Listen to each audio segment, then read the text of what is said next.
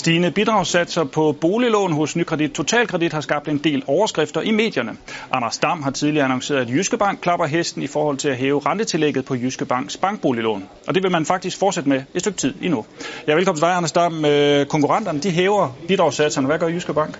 Jamen, vi har besluttet os for, at vi vil være ikke bare konkurrencedygtige, men super konkurrencedygtige. Og, og hvad ligger der i det? Jamen, der ligger det, at vi fastholder, vi garanterer, at vi fastholder vores rentetillæg på vores jyske prioritetslån helt frem til slutningen af 2016. Og hvorfor, hvorfor gør Jyske Bank det? Jamen, det gør vi, fordi vi mærker en overvældende interesse for de lån her, og vi tror, vi kan kapre en del kunder.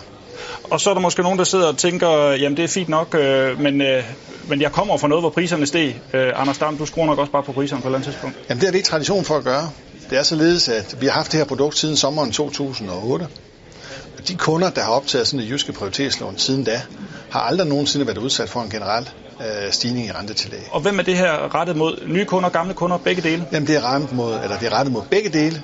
Og det vil sige, kommer man ind i en jyske bankafdeling som ny kunde inden 31. 12. 2016 og skriver under på et nyt lån, jamen så garanterer vi et nyt lån til gammel pris.